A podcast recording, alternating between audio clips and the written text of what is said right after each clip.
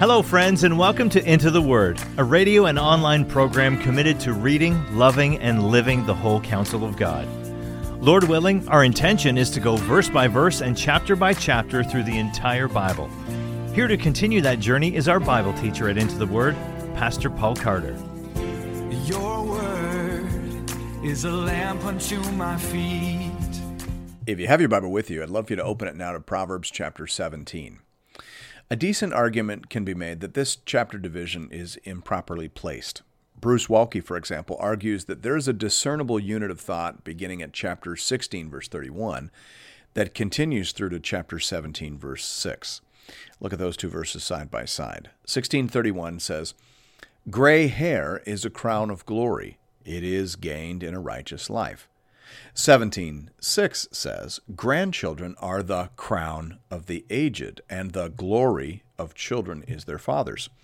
The words crown and glory seem to form a set of outer brackets, if you will. That seems to suggest that the unit as a whole is talking about the sort of reward one experiences later in life if he or she walks on the path of wisdom. The rest of chapter 17 represents a collection of individual sayings about the nature and destiny of fools. Hear now the word of the Lord, beginning at verse 1. Better is a dry morsel with quiet than a house full of feasting with strife.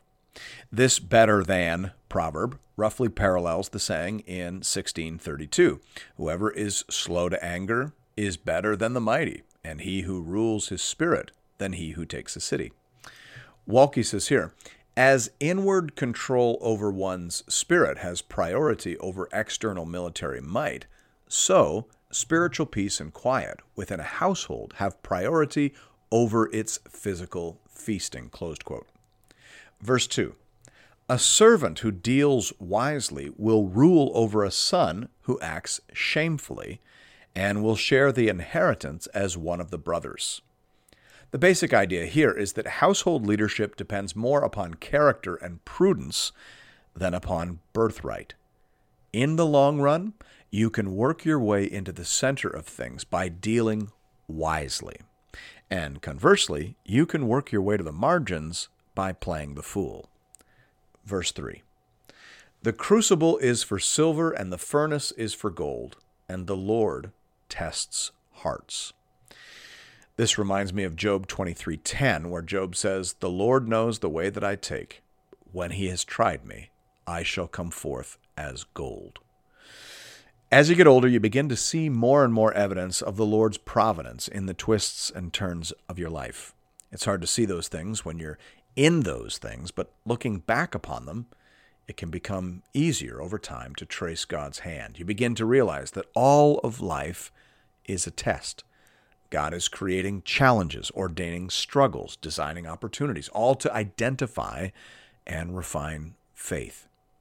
You start to understand that conversion is less about the moment and more about the process. He is the potter, and we are the clay. Thanks be to God. Verse 4 An evildoer listens to wicked lips, and a liar gives ear to a mischievous tongue this verse is very insightful. It says that there's a connection between how you speak and what you like to listen to. Evil doers are drawn to wicked lips. People who lie enjoy listening to mischievous speakers. Of course, we know this from experience. The people who spread gossip are also typically very eager to hear it.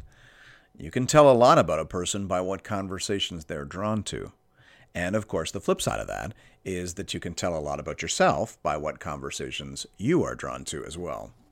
Verse 5 Whoever mocks the poor insults his maker. He who is glad at calamity will not go unpunished. A person who mocks the poor obviously does not fear the Lord, who made all human beings in his image. Likewise, a person who is glad at calamity shows him or herself indifferent to the value of human life. In both cases, they show themselves deserving of punishment. Verse 6 Grandchildren are the crown of the aged, and the glory of children is their fathers. As I mentioned, some see this verse as the outer bracket marking off a unit that began at chapter 16, verse 31. The unit generally has to do with wisdom in the later years and the rewards that accrue over time to the one who walks the path of wisdom for an extended period. Verse 6 presents a picture of a family beaming out joy and honor upon each member. We imagine a grandfather surrounded by his children and grandchildren. The grandfather is honored by them, and they in turn honor each other. The message would seem to be that a healthy, functional, multi generational family is the ultimate earthly reward for a well and wisely lived life. Now, of course, hearing that could easily crush a person whose children are straying and who are not currently either bringing them honor or showing them honor. We have to remember that Proverbs shows us the way things ought to be and the way things generally are, but we remember that principles like this are resisted in a fallen world. Ecclesiastes reminds us that in a fallen world, not fully redeemed and restored, you can do everything right and still not receive the reward that you are due. There are parents out there who probably need to hear that. In a fallen world like this, you can raise your kids right, you can bring them up in the fear and admonition of the Lord, and even still, they can walk away. They can make bad choices. They can take wrong turns, and things can go horribly sideways. That can happen. That often does happen. But this proverb remains true. It is true in the sense that this is how things should go, and it is true in the sense that this is how things still often do go it remains true that if you raise up a child in the way he should go, generally speaking, he will not depart from it. And even if he does, if there is enough gospel ballast in that soul, he will eventually come back to it. Your reward may just be delayed. So hang in there and keep praying.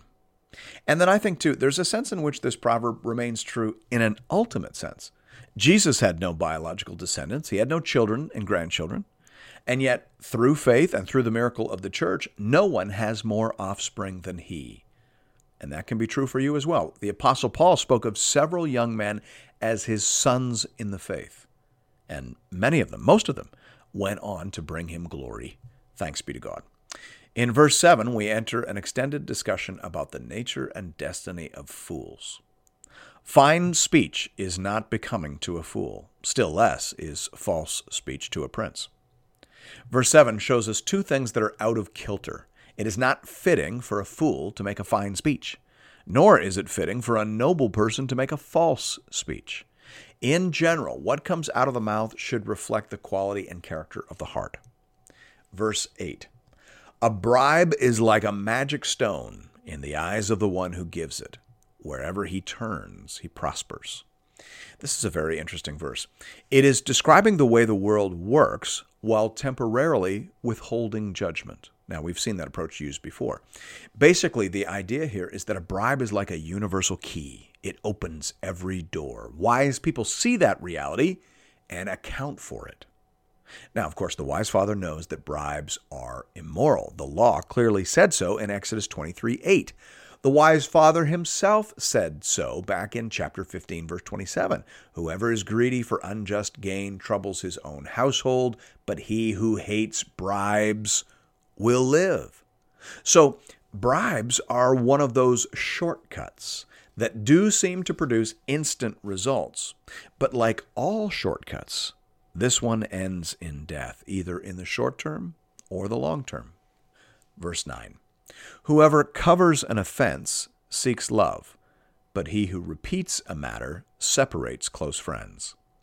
Tremper Longman III says marvelously here Friendship thinks the best of others and overlooks offenses. Closed quote. Yes, what a wonderful world it would be if we had more people like this and less of what we typically see on social media.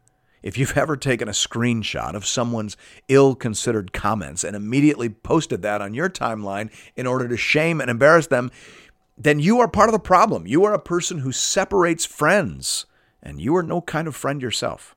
If you are friends with such a person, be wise. It may be you they are attempting to embarrass tomorrow. Verse 10 A rebuke goes deeper into a man of understanding than a hundred blows into a fool. A wise person values correction. The wise father has told us that before. Here's an interesting thought experiment. Have you ever responded to a rebuke before by reconsidering your beliefs or your behaviors on a particular matter? Most good people, most wise people can think back to at least two or three occasions when a friend or a boss or a parent pulled them aside and rebuked them on something that they needed to be rebuked on. I can remember a senior counselor at the Boys Gym Club of America pulling me aside when I was 14 or 15 years old and really laying into me in a loving and firm way. I can remember my first boss in ministry, Derek Tapper, telling me to grow up and to think less of myself and more of others. I could name two or three other occasions when people who knew me and loved me gave me a serious kick in the pants. On one occasion, it was an actual kick in the pants. And I took that seriously. Take a minute right now and think back on those occasions in your life. If you responded positively, then thank God for that. Pause this program and actually do that. Thank God for good friends who took a risk, for mentors who had the courage to say something true that you needed to hear. And then thank God as well for the gift of the Holy Spirit who provided the conviction inside your soul necessary for you to make proper use of that correction. Now, if you can't think of any such occasion, then fall on your knees and repent of your pride and foolishness. Because there's no way, the only other possible explanation for that is that you are a perfect individual. But that's probably not the answer. The answer is probably that you're a fool. You're a scoffer. You are a person running headlong into judgment. Verse 11 An evil man seeks only rebellion, and a cruel messenger will be sent against him. Waltke offers an alternative translation here that, in my opinion, is a little bit clearer. He says, An evil person fosters only rebellion, but a cruel messenger is sent against him. Allen P. Ross, who understands the proverb basically the same way, says here, This expression could refer to a pitiless messenger the king would send, but it also could refer to storms, pestilence, or any misfortune that served as God's messenger of retribution. Closed quote. God is opposed to the anarchist and the rabble rouser and has many agents of providence with which to thwart and chastise him. That's the basic idea. Verse 12 Let a man meet a she bear robbed of her cubs rather than a fool in his folly. The amount of damage a fool can do when his blood is up is difficult to overestimate. While this proverb is not specifically addressing forms of government, the principle does, to my mind, recommend forms of polity that include a separation of powers. Better a fool restrained by differently motivated fools than a fool at perfect liberty with unlimited power. Verse 13 If anyone returns evil for good, evil will not depart from his house. This principle is repeated and expanded upon by the Apostle Paul in Romans 12 17. He says, Repay no one evil for evil, but give thought to what is honorable in the sight of all. Playing tit for tat results in ceaseless warfare. At some point, nobility and honor will show itself in attempts to reconcile, or at least a determination to de escalate. Paul knows that harmony is not always possible in a fallen world, so he goes on to say in verse 18 of chapter 12 of Romans If possible, so far as it depends on you, live peaceably with all. I think we could fairly consider that commentary on Proverbs 17:13. Verse 14. The beginning of strife is like letting out water, so quit before the quarrel breaks out. Once you break the seal on a conflict, it is hard to predict or control the eventual flow. Better to address matters before the tension builds. Verse 15 He who justifies the wicked and he who condemns the righteous are both alike an abomination to the Lord. This proverb appears to be directed at magistrates and judges. Deuteronomy 25:1 directs judges to acquit the innocent and condemn the guilty. To do the opposite of that would be an abomination. It would be hateful to God. Verse 16 Why should a fool have money in his hand to buy wisdom when he has no sense? Scholars debate some of the details here, but the idea seems to be that a student can't just buy wisdom. It's not just like a class that you enroll in, it's not a certificate that you get. If he doesn't truly desire wisdom, then his money will be wasted. I remember in the second or third year of my undergrad running into an old acquaintance from high school. He had been a grade ahead of me. I asked him how he was enjoying university, and he told me he was finding it a bit of a struggle. He had run out of money because he had spent almost $10,000 on beer in his first year alone. Well, no wonder he was having trouble. It's a wonder he was standing upright. He didn't come to university to increase in knowledge, he came to party. You could have all the money in the world, but if you don't value education, you're never going to learn. Now, I have no idea if he ever did graduate, but his story illustrates the principle. It takes more than money to accumulate knowledge and skill, it must be accompanied by right desire. Verse 17 A friend loves at all times, and a brother is born for adversity. Many proverbs have to do with stability, and here we're being told that good relationships are critical to the matter of stability, particularly in times of adversity. People who maintain a strong network of friends and family are best positioned to survive and thrive in difficult circumstances. Verse 18 One who lacks sense gives a pledge and puts up security in the presence of his neighbor. The wise father has spoken about this before. There was an extended treatment on this matter in Proverbs chapter 6 in one of the introductory poems. It is unwise to yoke yourself financially to another person. Rash benevolence is a great way to destroy your life. Don't do it. Verse 19 Whoever loves transgression loves strife. He who makes his door high seeks destruction. This is a difficult proverb to translate, so it might be helpful to hear it in at least one other translation. The NIV has it as Whoever loves a quarrel loves sin. Whoever builds a high gate invites destruction. That helps us a little bit with the first colon. It seems to be saying that a person who loves quarreling is a sinner.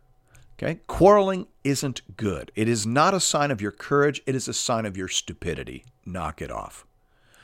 As for the second half, that isn't all that clear in either translation. It's probably an idiom that we're just too culturally distant from to properly understand. 3,000 years from now, should the Lord tarry, I imagine that readers of our literature will struggle to understand what kick the bucket means, or why we tell people to break a leg when we actually want them to do well. All right, well, so it is here. We're, we're just guessing.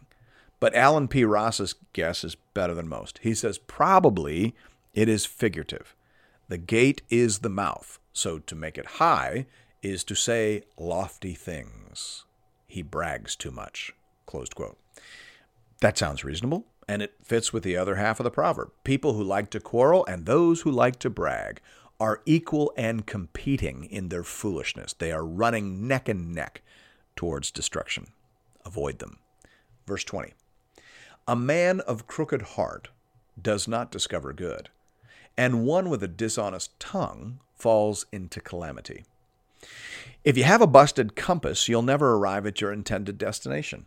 Likewise, if you have a crooked tongue. Whether you mean to or not, you will talk your way into trouble. Now, a proverb like that is a call to repentance.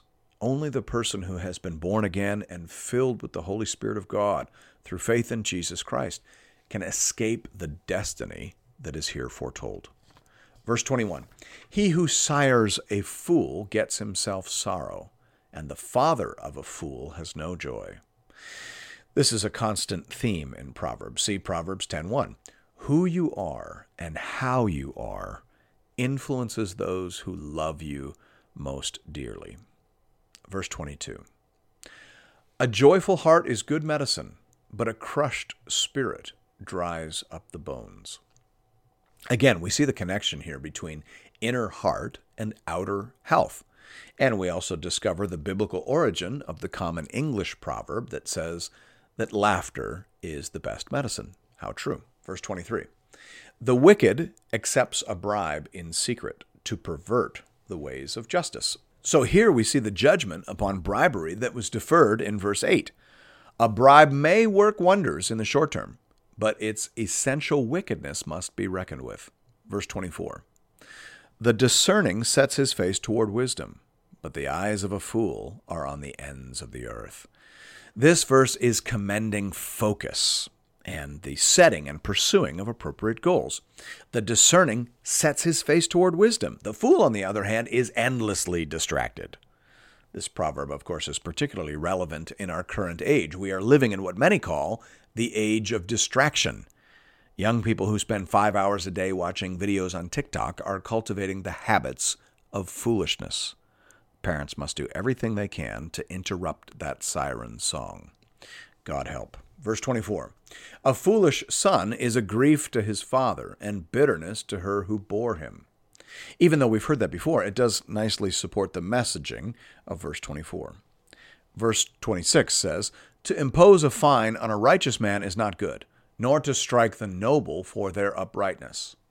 The law is supposed to restrain wickedness and reward righteousness. So when it does the opposite, we've obviously got a problem. That's the basic idea here. Verse 27 Whoever restrains his words has knowledge, and he who has a cool spirit is a man of understanding. There is wisdom in moderating your words and your emotional expression. As Tremper Longman III puts it, in this way they regulate how other people will perceive them. Closed quote. Verse 28 expands upon this idea, saying, Even a fool who keeps silent is considered wise. When he closes his lips, he is deemed intelligent. The best chance that foolish people have of appearing wise is not talking at all. After all, as Jesus said, out of the abundance of the heart, the mouth speaks. Matthew 12 34. Who you are will eventually come out of your mouth. So manage your mouth, or even better, transform your heart. Now, of course, to do that, you'll have to do business with the great physician. He knows how to heal the heart, and he knows how to purify and empower your speech. Thanks be to God.